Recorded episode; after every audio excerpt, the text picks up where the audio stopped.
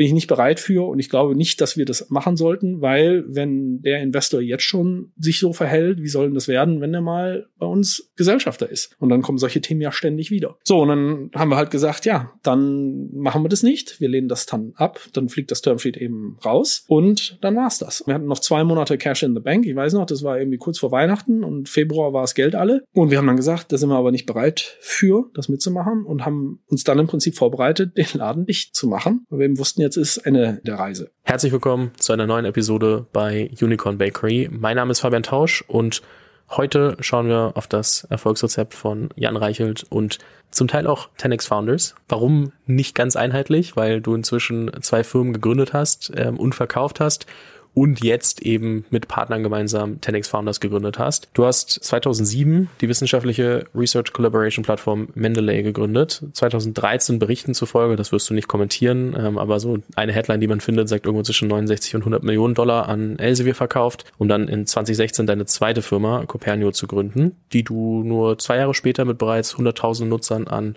Web of Science verkauft hast. Ähm, da noch zwei, drei Jahre geblieben, auch beim ersten, äh, beim ersten Exit noch geblieben. Seit 2021, du bist zurück in Deutschland, das andere hast du aus äh, unter anderem London gebaut. Ähm, jetzt bist du VC, also Investor, auf die andere Seite gewechselt. Du hast zwischendrin schon Angel Investments gemacht. Ich habe gesagt, ihr habt 10x Founders gegründet, habt selbst 200 äh, Investoren als LPs, Limited Partner, die auch äh, größtenteils oder ich glaube fast alle gegründet haben. Und äh, dementsprechend bietet ihr für das ganze Portfolio immer ein starkes äh, Netzwerk aus Gründern, aus eigener Gründungserfahrung. Und ähm, das mal so in a nutshell, deine Kurzhistorie, äh, sag ich mal so Quick Profile. Ähm, herzlich willkommen, Jan, das hier bei Unicorn Bakery. Ja, super, cool, danke, dass ich da sein kann. Lass uns mal ganz kurz anfangen, wenn wir so ein bisschen zurückgucken. Das liest sich jetzt natürlich wie so ein perfekter Lebenslauf, ne? Irgendwie hier zwei Firmen verkauft. VC. Alles perfekt. Ja, genau. Alles perfekt. Und äh, was ich spannend finde, ich habe zuletzt mit äh, einigen, einigen Gründern gesprochen, die mehr so Seed Stage sind oder so, und die sagen, ja, okay, das ist cool, wenn du mit all den irgendwie Later Stage Gründern und so sprichst, aber spannend wäre es, genau diese Leute mal zu fragen, was mal so richtig schief gelaufen ist. Und warum können die am besten darüber sprechen? Weil sie weit genug von der Erfahrung weg sind, sodass sie nicht Angst haben, dass jetzt, wenn ich in der Seed Stage offen über meine Probleme rede, habe ich Angst, dass ich meine Series A nicht kriege. Wenn ich in der Series D oder nach dem Exit drüber spreche, dann ist es so, okay, ist ja eigentlich schon so lange Vergangenheit, das ist jetzt äh, Kinderkram. Ähm, das, das ist schon eine Anekdote, die kann ich erzählen. Wenn du, wenn du das so hörst, wenn ich das erzähle, was sind so die ersten Sachen, die dir in den Kopf kommen, wo du sagst, okay, damals, das waren die richtig dicken Bretter, die wir bohren mussten, das waren die Sachen, da habe ich wirklich unfassbare Kopfschmerzen mit gehabt und wusste gar nicht, wie ich das lösen soll, was heute in Hindsight klingt wie so ein kleines Steinchen, was da im Weg liegt. Für B2B SaaS-Unternehmen wird die Neukundenakquise heute immer teurer, während das Marktumfeld Startups eigentlich dazu anhält, effizienter zu wirtschaften.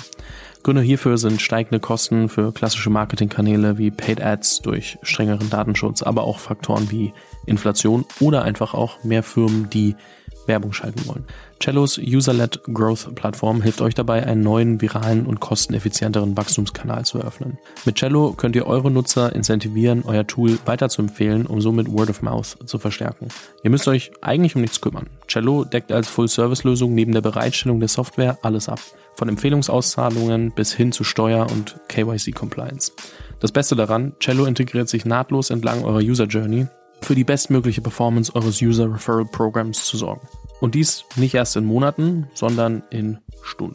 Wenn du verstehen willst, wie Cello dir helfen kann, dann klick gerne auf den Link in der Beschreibung oder geh auf cello.so slash unicorn, buch dir dort eine Demo, lass dir das zeigen, entscheide dann für dich, ob das passt. Und falls du dich entscheidest, Cello zu nutzen, bekommst du als Unicorn Bakery Hörer exklusiv 1000 Euro Rabatt würde ich sagen, fallen mir so zwei, drei Beispiele ein. Das erste Beispiel war, wir waren ja totale Newbies äh, in dieser ganzen Welt. Das fing ja an 2007, 2008. Naja, wir haben mit dem Prototypen angefangen 2005, 6.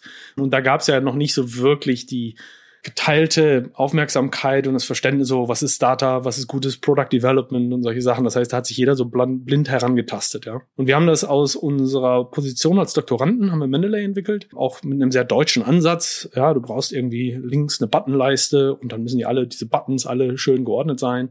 Und äh, haben dann so ein MVP gebaut und den vor Nutzer gesetzt und die Nutzer sind mit diesen ganzen Knöpfen nicht zurechtgekommen und haben gedacht, mein Gott, äh, warum versteht ihr denn nicht, wie wir, was wir euch mit diesem Produkt geben wollen? Ne? Und diese User-Testing-Sessions, die waren so unfassbar painful, weil wir eben gedacht haben, wir können dieses Produkt konzipieren, aber wenn du es dann in der Realität draußen hast, dann siehst du erstmal, wie Leute wirklich damit umgehen und warum sie nicht verstehen, dass jetzt ein Button oben links eigentlich das tun soll und die suchen nach dem Button irgendwie oben rechts. Also ich würde sagen, so ein unfassbar großes Learning, so ein wirklich so ein Hour war eben zu glauben, man muss das nur sauber designen und dann funktioniert das. Und darüber habe ich eigentlich wirklich an eigenem Leib erfahren, wie wichtig es ist und, und diese, diese Notion, äh, irgendwas zu bauen, rauszutun und vor die Leute zu setzen und sich dann anzuschauen, wie die damit umgehen. Da haben wir unfassbar viel gelernt und ich glaube, das haben wir komplett unterschätzt am Anfang. Und das ist so dieses, ne, was man heute so sagt, so iterative Product Design, get something out there, move fast und sowas. Hm, und das, das war damals unfassbar nervig, weil das erste Produkt kam überhaupt nicht gut an bei den Nutzern, weil die es alle nicht verstanden haben. Wie lange hat es gedauert, bis ihr dann so die erste Adoption äh, gesehen habt bei den Nutzern? Zu genau kann ich mich nicht mehr daran erinnern. Das war dann aber relativ schnell, muss ich sagen. Also sobald du dann dich mal hinsetzt, mit den Nutzern auch tatsächlich auseinandersetzt, was die eigentlich wirklich wollen und wie die mit dem Produkt umgehen, kann man relativ schnell Fortschritte machen. Also ich würde sagen, da gab, war, hat es dann wenige Monate später, haben wir dann gemerkt, ja, da ist doch tatsächlich was. Und am Anfang haben wir halt gedacht, so ein cooles Produkt und keiner wollte es haben, keiner nutzt es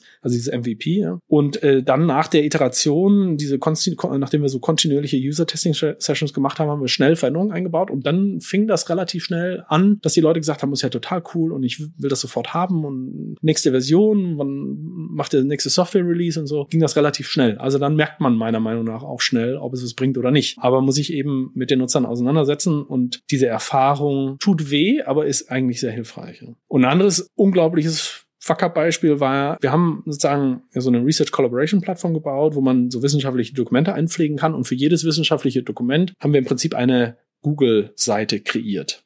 Und der, das Ziel war, dass wir eben Google-Traffic abgrasen. Wenn jemand nach wissenschaftlichen Dokumenten sucht, dass er das, die Seite von Mendeley findet und darüber hin dann zu Mendeley selber als Nutzer wird. Und äh, das hat unfassbar viel Traffic gebracht also klassisch SEO. Aber weil wir auch da nicht so richtig viel Ahnung hatten, wie so SEO funktioniert, das ist ja auch so in so eine Black Box und Black Magic und so. Zumindest damals auch. Wie gesagt, das ist jetzt auch schon 15 Jahre her. Hatten wir halt unfassbar viele Duplikate, ne? Weil wenn du jetzt so ein Dokument da einpflegst, stellt Mendeley eine Seite und ich mache das auch, noch eine Seite, das ist ein Duplikat und sagt halt Google irgendwann, Mensch, ja, die haben zwar Millionen Seiten, davon sind aber 40 Prozent Duplikate und dann ist, sind wir komplett deindexiert worden und dann ist der Traffic komplett eingekracht. So, und jetzt gehst du mal zu deinen Investoren und sagst, warum die Nutzerzahlen plötzlich sinken. Und äh, ja, da war natürlich richtig Alarm und dann mussten wir die ganze SEO-Geschichte die ganze Indexing-Geschichte bei Google wieder bei Null anfangen und äh, das alles wieder aufbauen. Und das hat uns, glaube ich, schon echt mal mindestens sechs Monate gekostet. Und das ist natürlich echt kostbar in so einer Zeit. Das war auch unfassbar nervig, aber wir hat's gewusst, ja. Vorher wussten wir es halt alles nicht.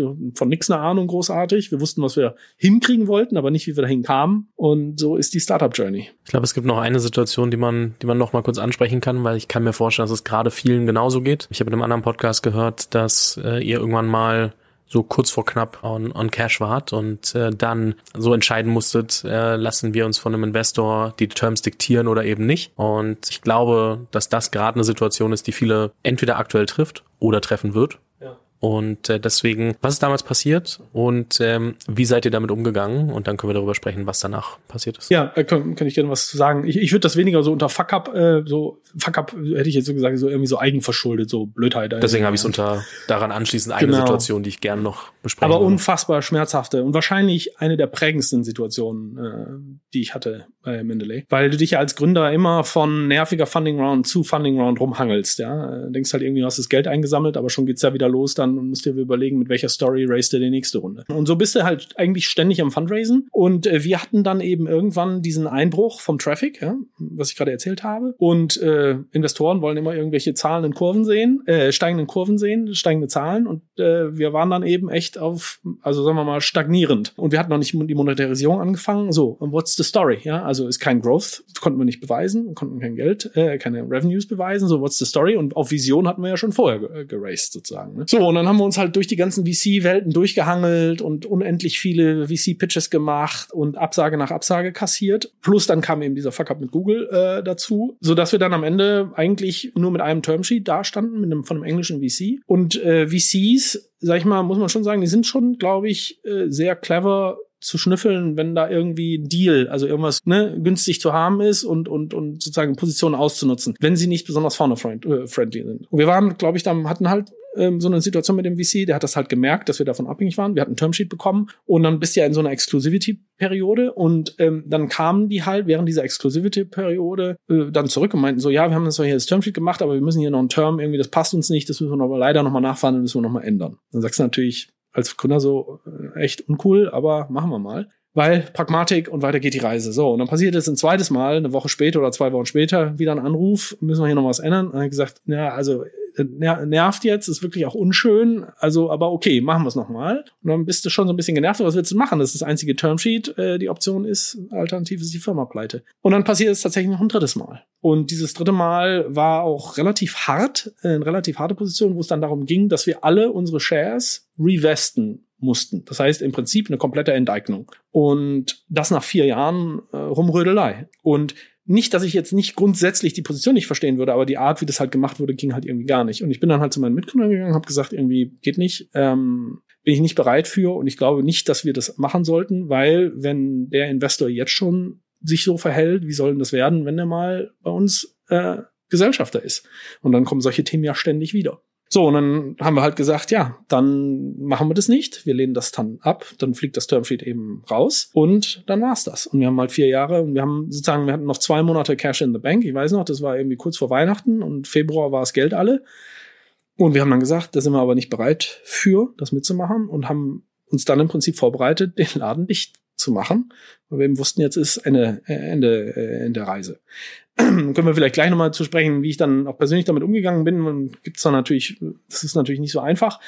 Überraschenderweise haben wir das dann unseren, also wir haben es unseren existierenden Investoren erzählt und überraschenderweise, ich, die waren immer super, unsere Investoren, aber wir hätten dann trotzdem nicht damit gerechnet, dass die dann gesagt haben, komm, dann geben wir euch nochmal Geld, we extend your lifeline, ihr geht nochmal raus, fangt den ganzen Fundraising-Prozess wieder von vorne an und probiert es nochmal und probiert es weiter. Ja, und dann haben wir das gemacht und hatten dann auch weiter neues Interesse, ne? war dann ja schon wieder ein Jahr später oder so, äh, oder anderthalb Jahre später, und gleichzeitig kam dann Elsevier um die Ecke und kündete Interesse an. Und plötzlich drehte sich alles von Nahtoderfahrung auf, boah, ist das alles cool und geil und äh, jetzt geht's ab. Ja, bis zu dem Punkt, dass dann Elsevier so ein Angebot gemacht hat, was eigentlich niemals vergleichbar gewesen wäre mit irgendwelchen VC-Terms. Wie gesagt, es war vor 15 Jahren. Und äh, so sind wir dann von Elsevier gekauft worden. Und so von Nahtoderfahrung zwei Monate kurz vor Ende und im Prinzip schon gedanklich darauf vorzubereiten, die Rolle in runter zu machen, hin zu einem der coolsten Exits da zu damaliger Zeit. Ähm, das war schon, das war schon krass kommen gleich nochmal auf die persönliche Komponente. Ich will ganz kurz diese, diese Bridge Round rauspicken, weil heute wird ja immer viel diskutiert, wenn man sich so ein bisschen selber informiert. Äh, man guckt sich an, will man Angel werden, will man VC werden, so, da wird immer diskutiert, macht man Bridge Rounds, macht man Bridge Rounds nicht. Gründer brauchen sie manchmal, weil sonst sterben Startups. Gleichzeitig so, wenn ich mir so Investment Strategy für Angels angucke, dann steht da oft drin, mach's auf gar keinen Fall so, dann hast du ein cleanes Portfolio, kannst deine,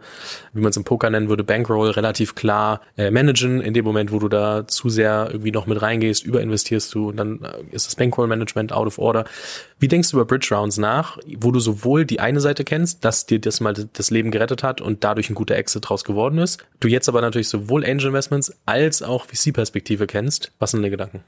Also aus der Gründerperspektive würde ich sagen, Idealerweise braucht man es nicht. Das heißt, es gibt die einzige Grund, warum man das vielleicht nicht machen, warum man sozusagen vielleicht Bridge Rounds ähm, freiwillig betracht, in Betracht ziehen könnte, wäre, um bei einer äh, normalen Runde irgendwie vielleicht weniger zu diluten, weniger zu raisen und zu sagen, na, es wird schon irgendwie hinhauen und wenn ich in zwölf Monaten wieder Geld brauche, dann kriege ich irgendwie mit einer Bridge Round hin, äh, um sozusagen so ein bisschen der, der Dilution zu, äh, zu beschützen. Davon würde ich mittlerweile abraten. Ich glaube, du hast einfach unfassbar viel Stress als Gründer so schon und dann diese ganze Nerverei mit dem Fundraising, das will ich mir einfach sparen und dann ist halt die Dilution drei, vier, fünf Prozent mehr, was soll's, weiter geht's. Und dafür hast du das erstmal so ein bisschen aus dem Schuh. Aus der Investor-Perspektive ist es immer eine Case-by-Case-Betrachtung. Es gibt immer Fälle, wo sozusagen ungeplant einfach nicht genügend Kapital ist, aber die Firma läuft irgendwie gut und dann sagt natürlich auch ein Investor, komm, wir greifen dir unter die Arme und in der Regel findet sich dann irgendwie so ein Middle Ground. Ja, also gibt es natürlich auch ein ganzes Spektrum. Ist es eine Extension zur letzten Runde? Ist es irgendwie eine Convertible, die irgendwie mit irgendwie gecapped ist oder uncapped mit einem Discount? Aber das,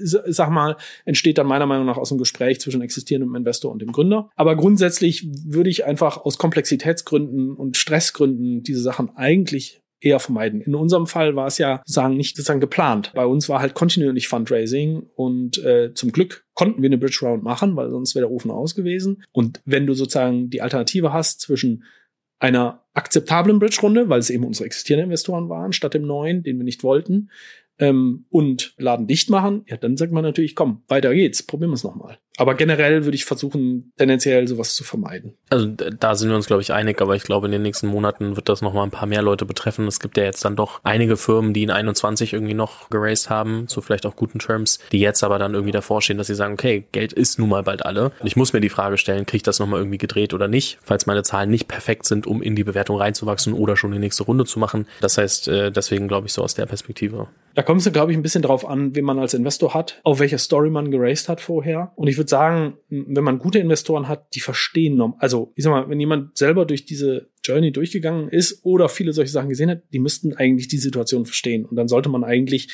ein offenes Gespräch führen können. Und wenn man dann nicht total aggressiv in so eine Verhandlung reingeht und konfrontativ, also beide Seiten nicht, normalerweise müsste das dann immer klappen. Wenn man natürlich, und das ist auch wieder so ein Punkt, wir haben immer versucht, nicht auf einer Dimension zu maximieren. Ja, also wenn du so eine Runde machst, dann zu sagen, so, jetzt muss ich die Valuation maximieren oder ich muss irgendwie für mich den besten Deal raushalten, sondern das ist, es muss meiner Meinung nach idealerweise ein rundes Package sein, weil wenn du eben auf einer Runde, auf einer Dimension maximierst, stehst du denn auf dieser Dimension sofort mit dem Rücken zur Wand wenn es mal nicht so läuft. Und es läuft immer nicht so, wie man es will. Das heißt, man stellt sich eigentlich in der Regel häufig damit ein Bein, wenn man so maximiert. Und wenn man das eben nicht tut und ein bisschen ausgeglichener macht, kann sportlich sein, aber eben nicht äh, super maximal, maximal daran geht, wäre meine Philosophie, dann lässt man sich immer so ein Hintertürchen offen. Das geht übrigens auch, betrifft übrigens auch dann Exits. Ja, wenn du natürlich auf einer riesen, mit, mit riesen Valuations und riesen Beträgen raised, dann verringern sich auch natürlich die Exit Opportunities. Und das muss man immer abwägen, auch was persönlich, so was man für einen Charakter, ist man jetzt all in und es gibt nur noch einen Weg oder ist man sagen wir mal, ich hätte jetzt eher eine, unternehmerische Einstellung, ich will halt wissen, so was habe ich noch für Optionen, weil ich stecke halt mein ganzes Leben da rein. Jetzt schauen wir, wenn du gerade Exits ansprichst, natürlich irgendwie oft gerne drauf und fragen uns immer, haben die Leute zu früh verkauft? Äh, deswegen mal ganz kurz, du hast schon gesagt, ne, kurz vor Nahtod äh, mit der eigenen Firma und dann guter Exit. Ich habe vorhin kurz eine Headline zitiert, kann jeder selber googeln und dann äh, oder nochmal nachhören, was ich da als Größenordnung reingeworfen habe. Aber man stellt sich als Gründer trotzdem auch die Frage, habe ich zu früh verkauft? Nach allem, was du jetzt äh, so gesehen hast und mitbekommen hast, würdest du sagen, es war ein guter Zeitpunkt zu verkaufen? Würdest du es dir nochmal überlegen? Wie denkst du drüber nach, wenn du mit Gründern drüber sprichst, ob sie ihre Firmen verkaufen sollen? Wie evaluiert man den richtigen Zeitpunkt? Ja, ich glaube, wenn du wirklich volle Transparenz hättest über die Optionen, klar, dann wäre es einfach zu entscheiden. Wenn du sagst, okay, jetzt, ich kann jetzt zu 100 Millionen verkaufen oder in fünf Jahren zu 500 Millionen. Das Problem ist aber, dass du ja natürlich nicht weißt, ob du die Option hast oder jemals bekommen wirst. Und das bringt mich dann zurück. Es, es gibt, ich sozusagen damals auch so Entrepreneurship-Kurse gemacht an der Uni. Das war so einer meiner Schwerpunktfächer. Da gibt es so ein Konzept, das nennt sich Window of Opportunity. Und so Window Windows of Opportunity, die entstehen, tauchen auf entlang deiner Entrepreneurial Journey. Und das ist schwierig zu definieren, aber als Gründer, glaube ich, merkt man da irgendwie, jetzt ist hier irgendwas, das muss ich mir anschauen. So, das ist sehr, wenn man viel Gut-Feeling getrieben und dann gibt es natürlich so Hard Facts, ne? wenn du natürlich ein Termsheet bekommst oder ein Acquisition Offer, ist ein bisschen klarer, aber im Prinzip sage ich mir so Window of Opportunity und muss dann immer so ein Window of Opportunity überlegen, ne? was mache ich jetzt damit? So, und in unserem Ka äh, Fall war es einfach, wir hatten ja relativ konkret Option 1, äh, ja, Termsheet von existierenden VCs oder neuen VCs. Termsheet 2 war jetzt äh, Exit. Und dann kann man auch sehr mathematisch an solche Sachen rangehen und sich dann zum Beispiel auch überlegen, okay, wenn ich jetzt eine VC-Runde so und so mache zu den Terms, dilute, wie groß muss der Exit sein, wie groß ist die Wahrscheinlichkeit, dann musst du natürlich berücksichtigen, was sind so allgemein, was passiert im Markt, wie wahrscheinlich sind IPOs, wie wahrscheinlich sind noch größere Exits, auf was könntest du dann exiten, schaffst es dann bis dahin die Revenues hochzukriegen und so weiter und so fort. Und dann kann man das schon zumindest mal vernünftig diskutieren. Und in unserem Fall, glaube ich, bin ich mir sicher, es war ein gutes Window of Opportunity und wir haben es gut genutzt. Ja, Hätten wir es nicht verkauft, würde ich jetzt vielleicht hier sitzen und äh, wären Pre-IPO. Ich sag mal, die Wahrscheinlichkeit ist sehr, sehr, sehr, sehr gering. Aber ich bin auf jeden Fall happy äh, mit der mit der Story, weil ich habe danach viele coole andere Sachen noch machen können. Also ist schwierig, äh, da absolutistisch antworten zu können. Ne? Wenn wir nochmal in die Situation reingehen, Near-Death Experience, äh, du meintest, lass uns da nochmal drüber sprechen, wie du das persönlich gehandelt hast. Ich meine, da klare Entscheidungen zu treffen, ist ja dann schon irgendwie so ein bisschen die, die größte Kunst des ganzen Spiels, zu sagen, okay, ich bin nicht bereit, diese Terms einzugehen, weil ich weiß, dass es danach ein Höllenritt wird. Das heißt, ich sage dem Investor ab, auch wenn ich weiß, ich habe jetzt dann nur noch zwei, zwei Monate. Das ist ja dann schon eine Entscheidung, wo man mit hoher Wahrscheinlichkeit davon ausgeht, dass die Firma halt einfach schottendicht macht. Ich meine, da hat sich das alles gedreht, aber in dieser Situation, was hat dir dabei geholfen, wirklich eine klare Entscheidung zu treffen? Wie, wie bist du in dieser Entscheidungsfindung rangegangen? Ja. Oder wie machst du das allgemein wahrscheinlich auch heute noch? Ich glaube, es ist immer ein Mix zwischen dem Versuch, sowas rational zu durchdenken, was passiert gerade, was sind die Fakten, die auf dem Tisch liegen, und dann das andere Element ist so dieses Gut-Feeling. Und ich würde sagen, das ist mal mindestens 50-50. Also das ist nicht nur immer eine rationale Entscheidung, sondern es ist auch ein, ein Gut-Feeling. Also, und bei uns war es eben damals so, äh, ja, dass das Angebot des VCs war jetzt nicht stellar, so, das war ja okay, kann man machen, so. Und dann kam aber ein sehr, sehr starkes negatives Gut-Feeling dazu, was im Prinzip sozusagen diese halbwegs positive Geschichte mit Termsheet so ausgeglichen, also überkompensiert hat mit einem negativen Gefühl. Und dann äh, sozusagen, das war, also sozusagen, so gehe ich persönlich für mich ran und äh, ich muss sagen, ich bin dann immer jemand, der sehr gerne, also sehr eng mit anderen Leuten zusammenarbeitet und in dem Fall eben mit meinen Mitgründern, dem Victor und dem Paul. Ähm, und wir haben das halt intensiv diskutiert und das ist tatsächlich keine einfache Entscheidung, weil es ist ja persönlicher Traum, der da vielleicht dabei ist, gerade zu platzen. Da hängen andere Leute bei. Du hast die Leute begeistert gekriegt. Du hast begeisterte Nutzer, die das alle geil finden. Also faktisch gesehen, alles irgendwie geil, aber doch nicht, weil es scheint nicht weiterzugehen.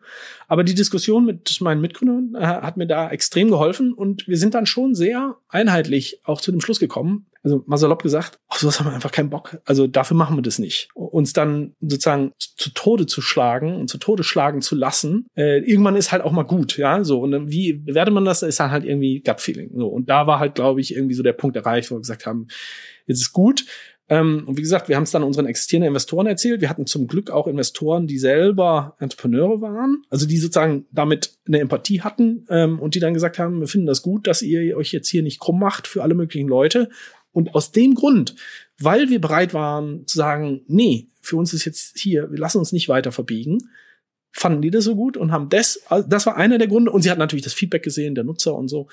Ähm, haben die dann nochmal uns die Lifeline geschmissen. Also aufgrund dieser Einstellung. Ja, und so sind wir dann damals zu dem Schluss gekommen. Aber das war schon anstrengend. Wenn super viele Leute auf dich einreden und du dann so, du hast selber ein äh, gewisses Bauchgefühl, aber dann versucht man ja oft dann irgendwie das so ein bisschen zu relativieren und zu sagen, ja, okay, kann, kann schon stimmen, aber die werden schon auch recht haben. Äh, ja. Versucht man sich ja dann irgendwie einzureden oft merkt man dann irgendwie, ja, vielleicht äh, wär, war das doch gar nicht so blöd, was ich mir damals gedacht habe.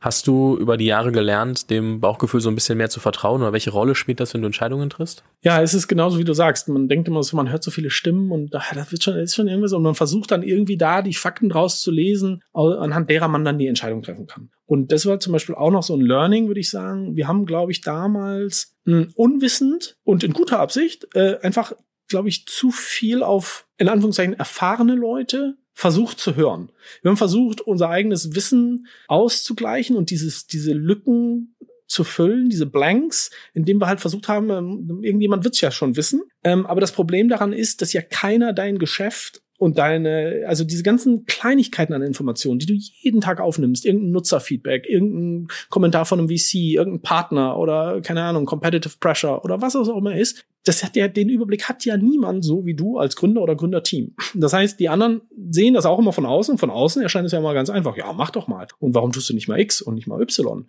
So. Und deswegen glaube ich, haben wir damals, wir haben eben versucht, auch diese Blanks zu füllen durch externes Wissen und haben dadurch, glaube ich, zu häufig auf externes Wissen uns verlassen und hätten viel häufiger eigentlich mehr nach unserem Bauchgefühl gehen können. Du hast ja dieses, ja, diese, diese graue Wolke von, ja, wie, wie komme ich jetzt da durch? Und ich glaube aber, wenn, wenn du Gründer bist und äh, da, da hast du, du hast die Indikation eigentlich, du weißt eigentlich, in welche Richtung das gehen muss, traust dich vielleicht nur nicht so richtig. Und das ist, glaube ich, eben genau die Einstellung, die man braucht als Gründer und dieses Risiko, was man machen muss, hängt halt viel dran. Man kann sich auch vertun, man muss nur oft genug oder häufiger richtige Entscheidungen treffen, als man falsche Entscheidungen trifft. So, und dann weiter geht's.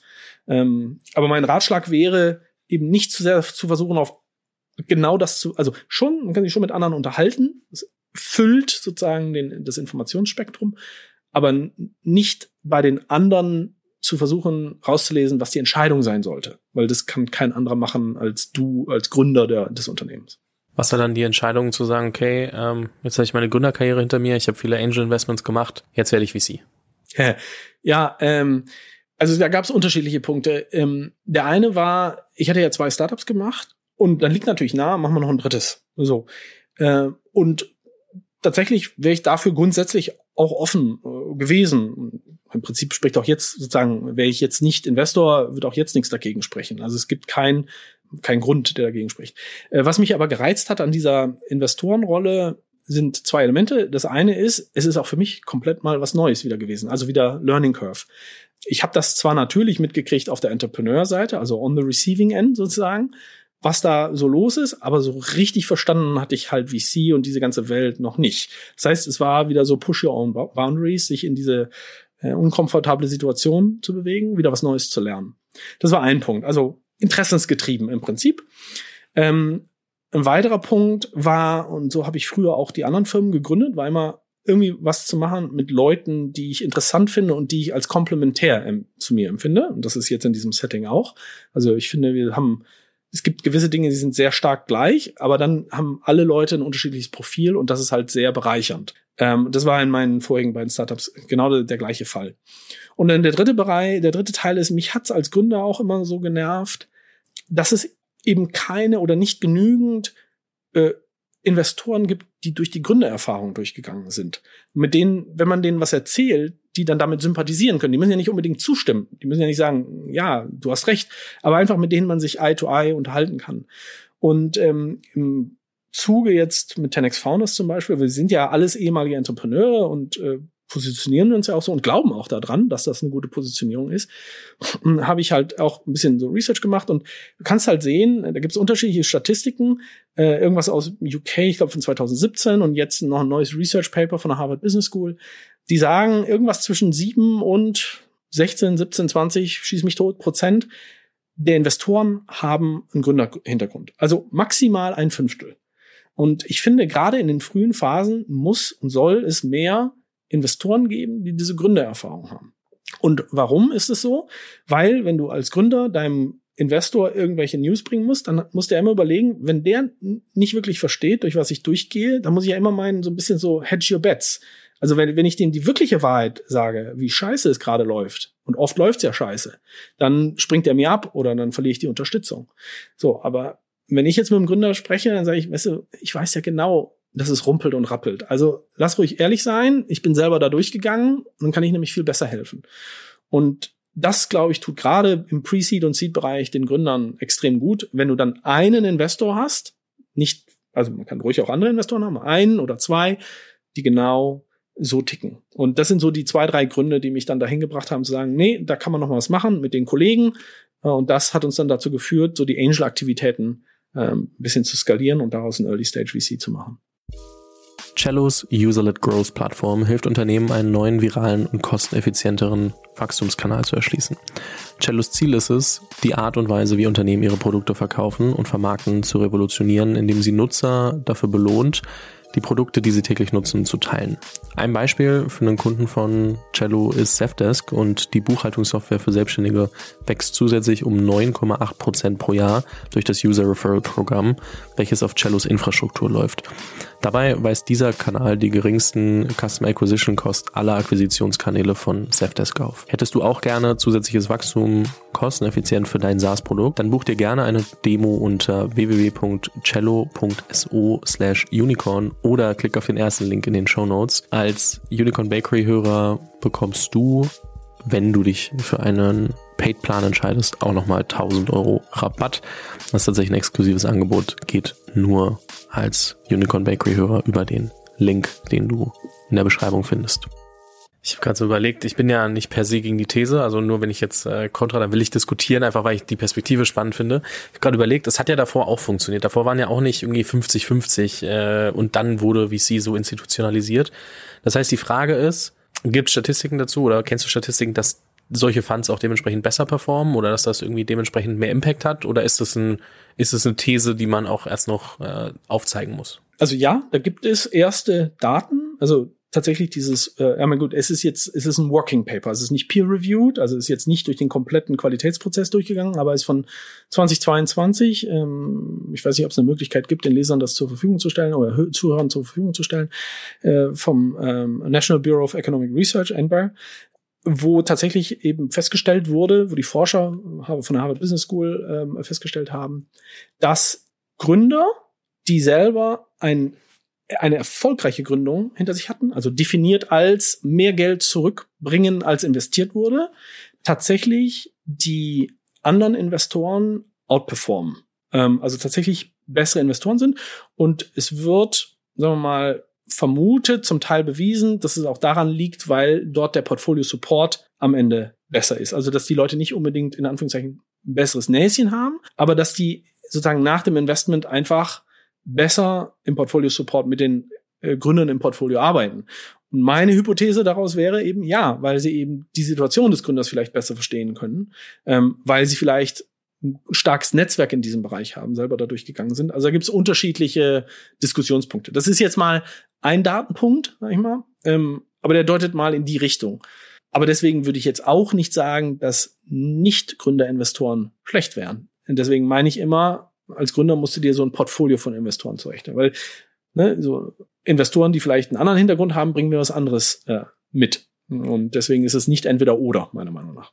Ich habe gerade nur so ähm, überlegt, weil wenn man sich so zum Beispiel so ein Sequoia anguckt und da an so die Partner denkt, dann sind das, glaube ich, auch nicht alles äh, Gründer, Unternehmer und Deswegen finde ich auf der einen Seite Statistiken spannend, auf der anderen Seite können sich manche Sachen auch entwickeln. Ne? Ich meine, so weit wie das Ökosystem heute ist, war es halt noch nie. Dementsprechend ergeben sich solche Sachen auch, auch öfter. Und ich glaube, ehrlicherweise ist es auch eine Typsache. Ne? Also so, wenn ich als Gründer keinen Bock habe, dass mir der, der VC zu sehr reinredet, dann will ich vielleicht einen, der sagt, okay, bring mir die Zahlen, mach dein Ding. Und wenn ich sage, okay, ich brauche jemanden, der ein bisschen mehr Sparringpartner ist und der mich wirklich versteht, dann brauche ich vielleicht jemanden, der ein bisschen Gründer näher ist. So und äh, wahrscheinlich braucht man in verschiedenen Phasen verschiedenes und jeder wird das äh, individuell haben. Aber ich glaube, das Einzige, was sozusagen jemand, der hier zuhört, vielleicht mitnehmen sollte, ist, sich da einfach aktiv Gedanken drüber zu machen. Was ist der Hintergrund des Investors? Wie tickt der oder diejenige?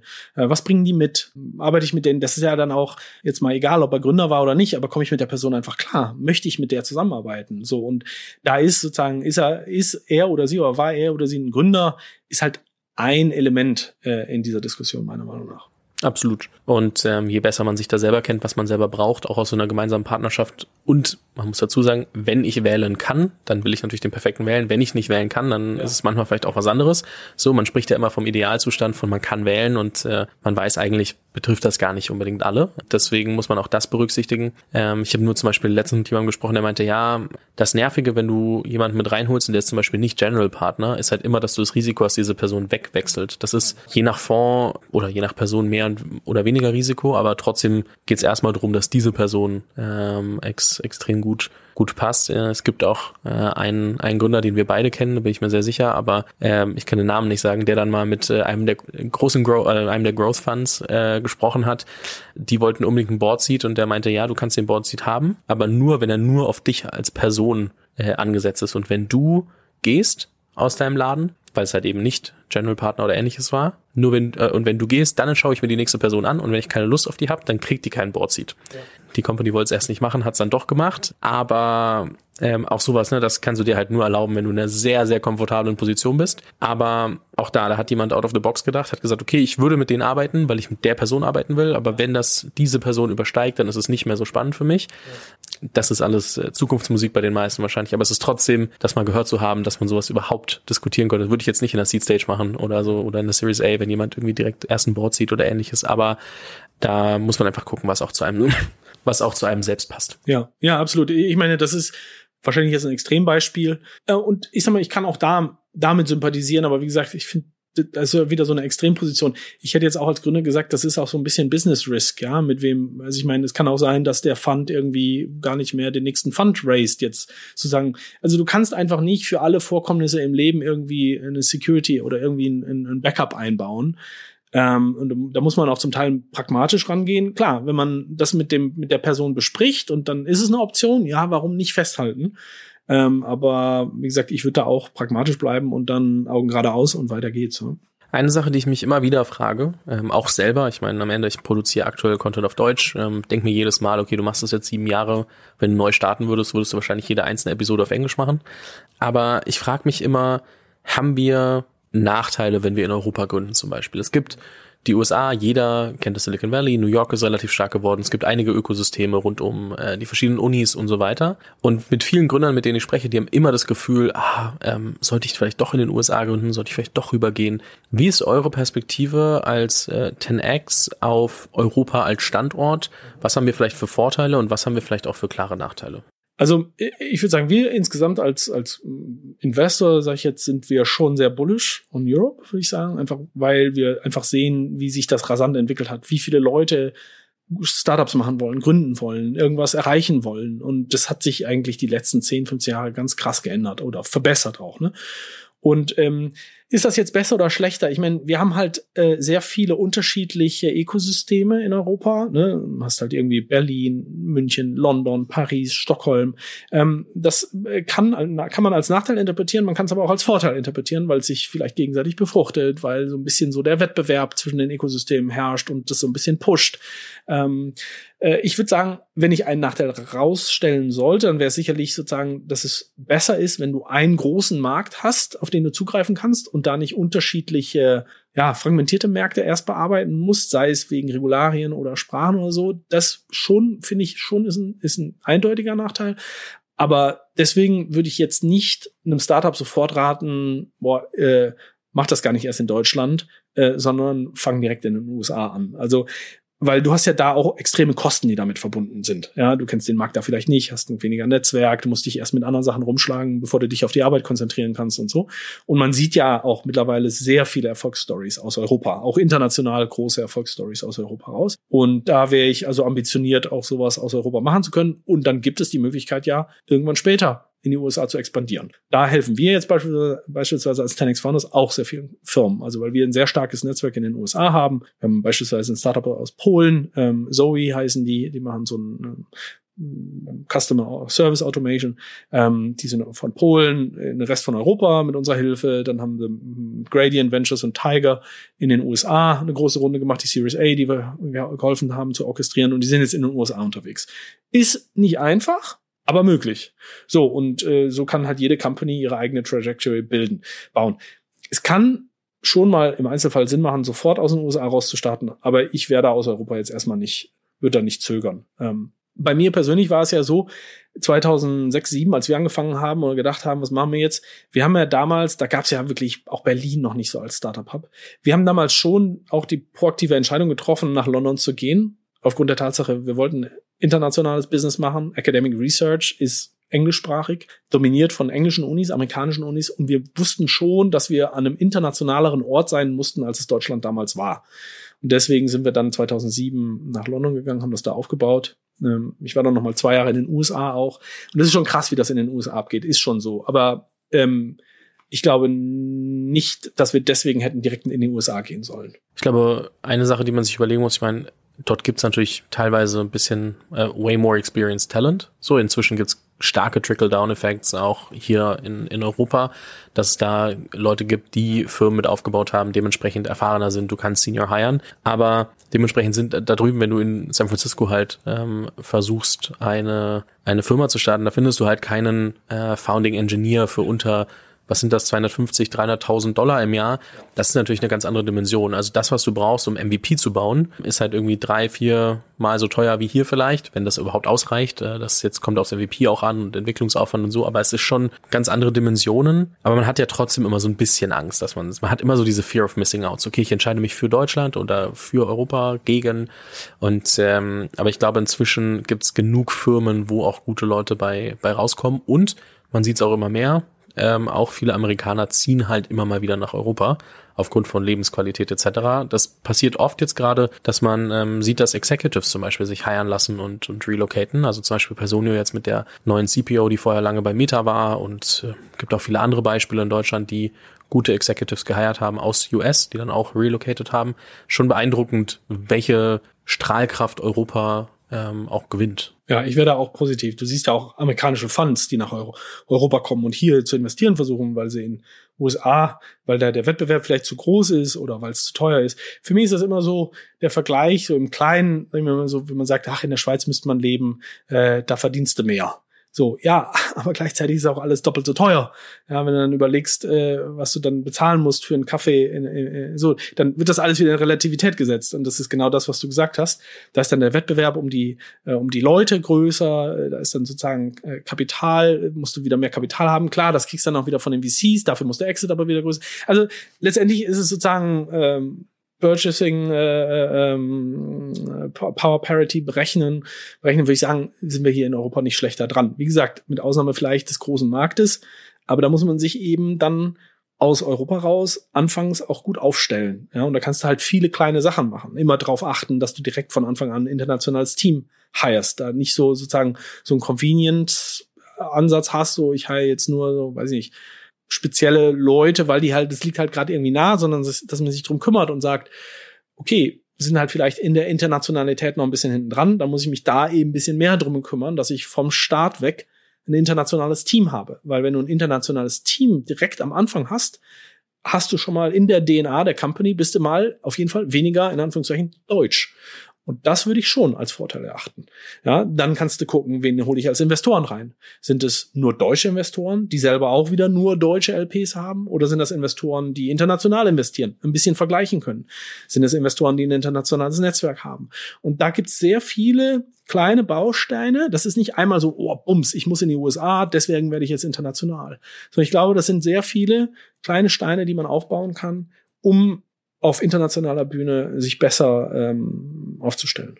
Ich, äh, eine, eine Sache zitiere ich immer da gerne. Ich habe äh, mit Paul Müller von Adjust gesprochen und der meinte so, okay, wir haben damals ein Produkt gebaut, das wollte in London keiner haben. Einer von uns ist in Osten geflogen, einer in Westen. Ähm, und da haben wir dann versucht, unser Produkt äh, unterzukriegen und dann haben wir neue Märkte gefunden, unter anderem Japan, äh, Emirate, US natürlich auch und so weiter das ist natürlich das, wenn du ein Produkt hast, was du auf Englisch bauen kannst und global vertreiben kannst, weil es jetzt keine Regulatorik oder ähnliches hat, kannst du auch so einen Player aus, aus Deutschland herausbauen. So, das heißt auch da dein erstes MVP, wenn es nicht deutsch sein muss und nicht irgendwie von deutschen Mittelstand gebaut ist, sondern vielleicht auch für andere Firmen, kannst du ja auch international denken. Ne? So genauso wie du ein Team international denken kannst.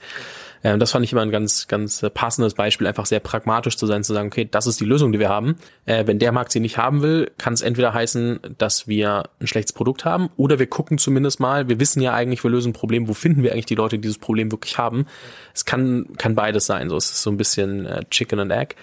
Und ähm, eine Frage, die ich gerne anschließen würde, weil du jetzt ja gerade auch auf äh, Diverse Talent etc. Ähm, angesprochen hast, allgemein Talent in der frühen Phase, ich sag mal so die ersten zehn Leute. Ich höre es immer wieder, dass Gründer zu mir kommen und sagen, hey, ähm, die VCs wollen, sagen mir, hire so senior wie möglich. Ähm, und dann gibt's Gründer, die sagen, ja, pff, weiß ich jetzt nicht. Ähm, so, wie, wie denkst du darüber, ähm, so Seniority und, und Skill versus auch ähm, Drive und Talent? Also, wo zieht man den Regler? Wie, wie Junior, wie Senior hire ich in den ersten Rollen? Und welche Rollen würdest du sagen, sind vielleicht wichtig, Senior zu besetzen und welche vielleicht auch nicht?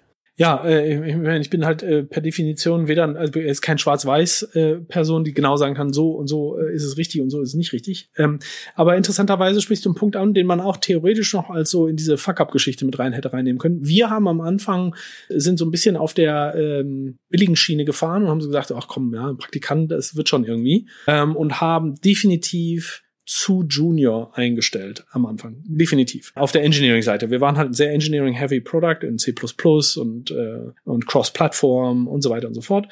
Und da hätten wir, was wir hätten anders machen sollen im Engineering-Team, wir hätten eine oder zwei Personen mit mehr Erfahrung, sprich vielleicht fünf bis zehn Jahre Erfahrung, jetzt auch nicht so super weit, aber wo jemand einfach schon mal gesehen hat, wie es funktioniert. Der hat schon mal gesehen, was heißt gut. Wie programmiert man sowas gut? Ja, der, der zwei, drei Firmen schon mal mitgemacht hat und auch schon mal gesehen hat, wo knallt was gegen die Wand. Und da hätten wir ein, zwei Leute einstellen sollen, auf dem Level und dann mehr Juniors so ein bisschen drumrum. Die haben die Motivation, die wollen was rocken, die wollen aufsteigen, die suchen auch Leute, zu denen sie aufschauen können und von denen sie was lernen können, im Engineering-Bereich jetzt speziell gesprochen.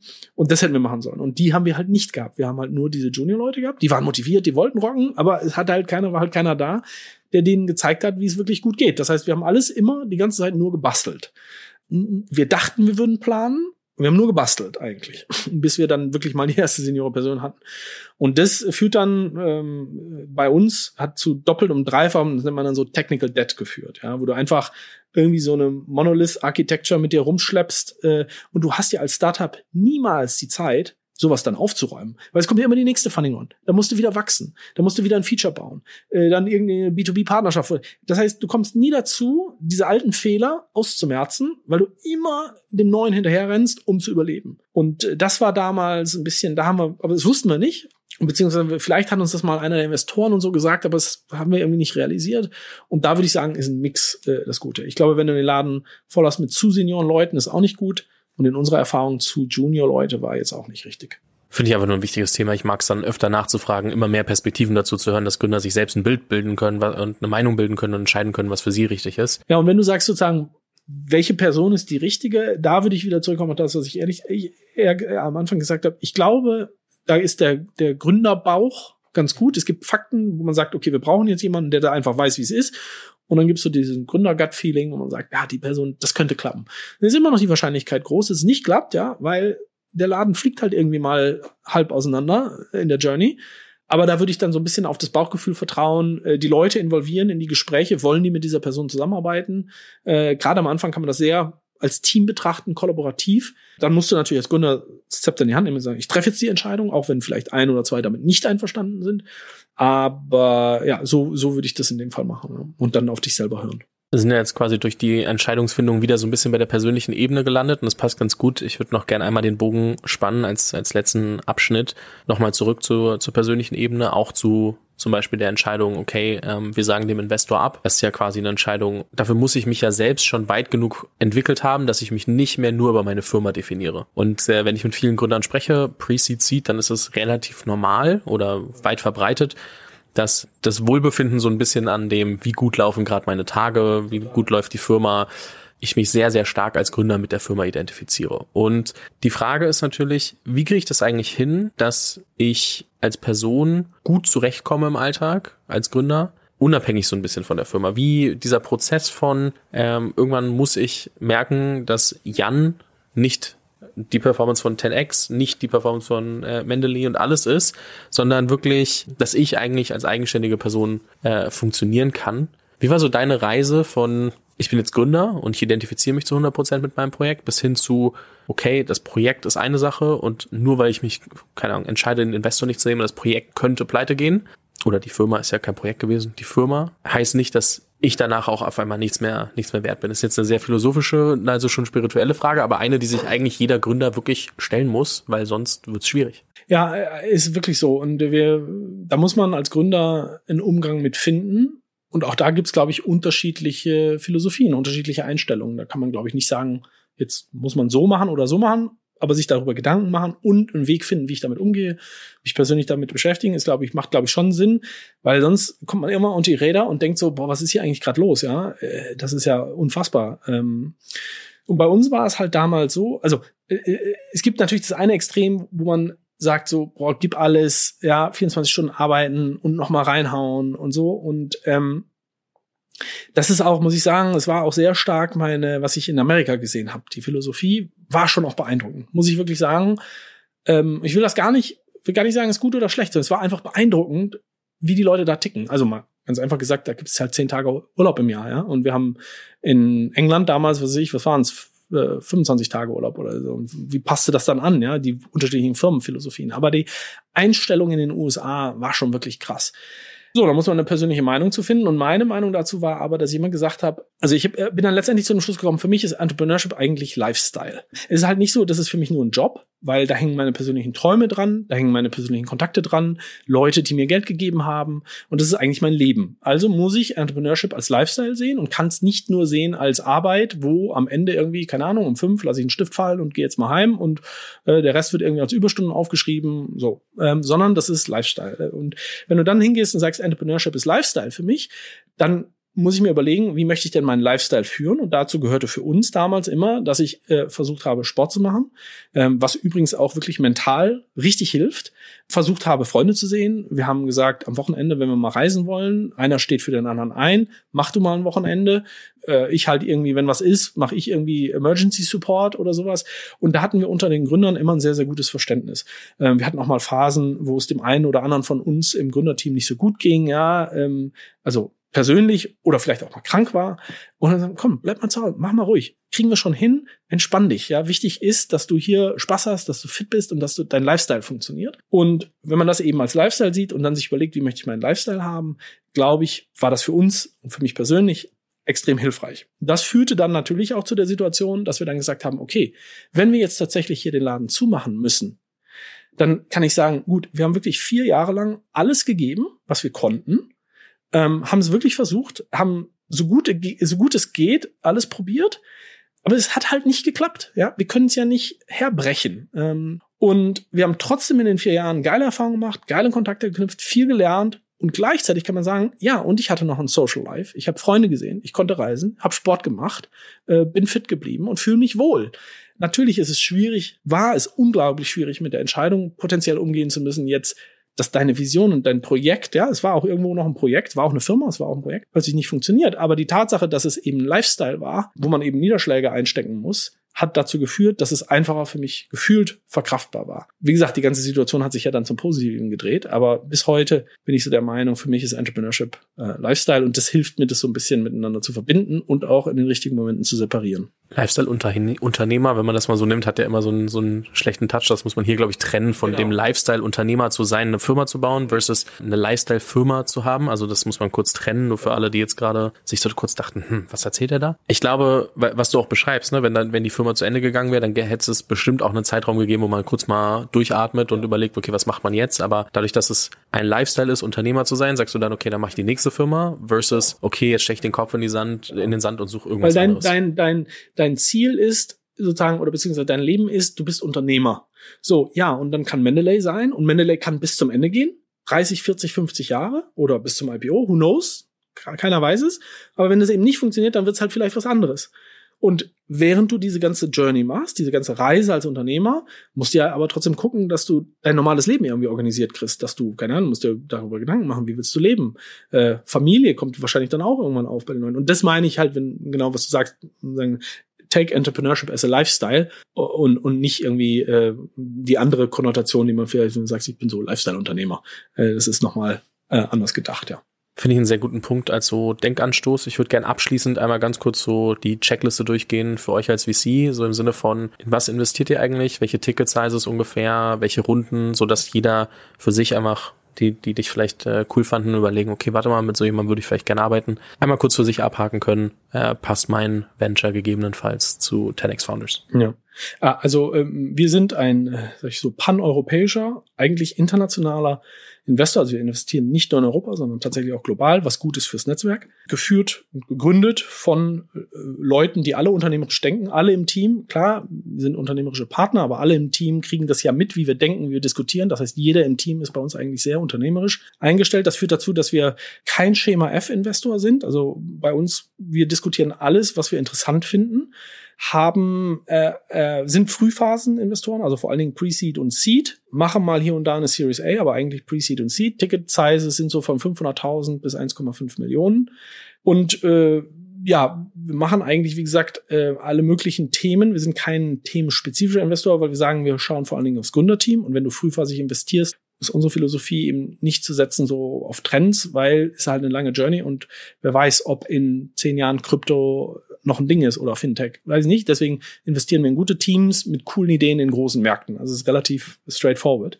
Ähm, und wir bringen eben genau das, was ich vorhin erklärt hatte, was ich sehr wertvoll empfinde, diesen Sparringspartner auf unternehmerischer Ebene. Dass wir eben sagen, ja, wir waren selber in deinen Schuhen. Lass mal überlegen, was man hier machen kann. Ähm, und äh, Gesprächspartner sein. Äh, wir sind generalistischer Investor. Bringen aber durch die Erfahrung, die wir haben als Unternehmer und wir haben, glaube ich, als Angel mehr als 300 Investments gemacht schon. Wir haben da natürlich ein Riesennetzwerk, was wir mitbringen. Und äh, wenn wir Sachen selber nicht wissen oder mal eine Meinung zu Sachen haben, dann finden wir einen im Netzwerk, der da hilft. Und so würde ich sagen, würde ich uns charakterisieren. Ich packe natürlich äh, die Website zu 10x und auch dein LinkedIn in die Shownotes, kann jeder nochmal nachgucken. Die, äh, das Research Paper gegebenenfalls in die Shownotes. Wenn ich das vergesse, packe ich es in den WhatsApp-Channel, den es jetzt gibt. Äh, findet ihr auch in den Shownotes. Und WhatsApp hat jetzt diese Kanalfunktion, da kann man schön, kann ich alle Leute spammen mit, was ich so gelernt habe den Tag über oder was ich so guten Content gefunden habe. Ansonsten, vielen lieben Dank für deine Zeit, es hat sehr viel Spaß gemacht. Ähm, ich bin sehr gespannt, was man für euch in den nächsten Jahren noch sehen kann. Ich meine, das ist der erste Fonds, dementsprechend da wird noch einiges kommen, äh, bin ich mir relativ sicher, dass ihr jetzt nicht nach dem ersten aufhört. Und ähm, bin da, bin da guter Dinge. Ähm, schauen wir das weiter an. Freue mich drauf und ähm, würde dir gerne zum Abschluss äh, natürlich einmal Danke sagen, aber auch noch gerne die letzten Worte diesen, dieses Podcasts überlassen. Ja, vielen Dank erstmal für die Einladung. Finde ich gut, was du machst. Äh, ich finde es wichtig. Wir müssen solche Stories erzählen und äh, Leute müssen sich trauen, müssen probieren, äh, müssen sozusagen die richtigen Investoren finden, um da ein Setup zu finden, wo sie ihre Vision realisieren können. Und ich glaube, wir haben unglaublich viel Potenzial äh, in Europa, in Deutschland und äh, let's go. Danke, Jan. Danke zurück. Cellos User-led Growth-Plattform hilft Unternehmen, einen neuen viralen und kosteneffizienteren Wachstumskanal zu erschließen. Cello integriert sich nahtlos in eure Oberfläche und User Journey. Dabei dauert die Implementierung keine Monate, sondern nur wenige Stunden. So ist Cellos Kunde TLDV innerhalb von eines Tages live gegangen und kann eine Free-to-Paid-Conversion von über 30% aufweisen. Weitere Kunden wie Typeform, Safdesk, Sastrify oder Fellow bestätigen diese Zahlen und weisen im Schnitt Free-to-Paid-Conversions von über 20% auf. Das Beste an Cello, das erfolgsbasierte Freemium Pricing, lässt euch diesen neuen Kanal kostenlos und zu jeder Zeit profitabel testen. Lerne mehr über User-led Growth und buch dir eine Demo unter cello.so slash unicorn oder über den Link in den Show Notes, welcher dasselbe ist. Und solltest du dich dann für Cello entscheiden und zu einem späteren Zeitpunkt in einen Paid-Plan wechseln, bekommst du als Unicorn Bakery-Hörer exklusiv 1000 Euro Rabatt im ersten Jahr.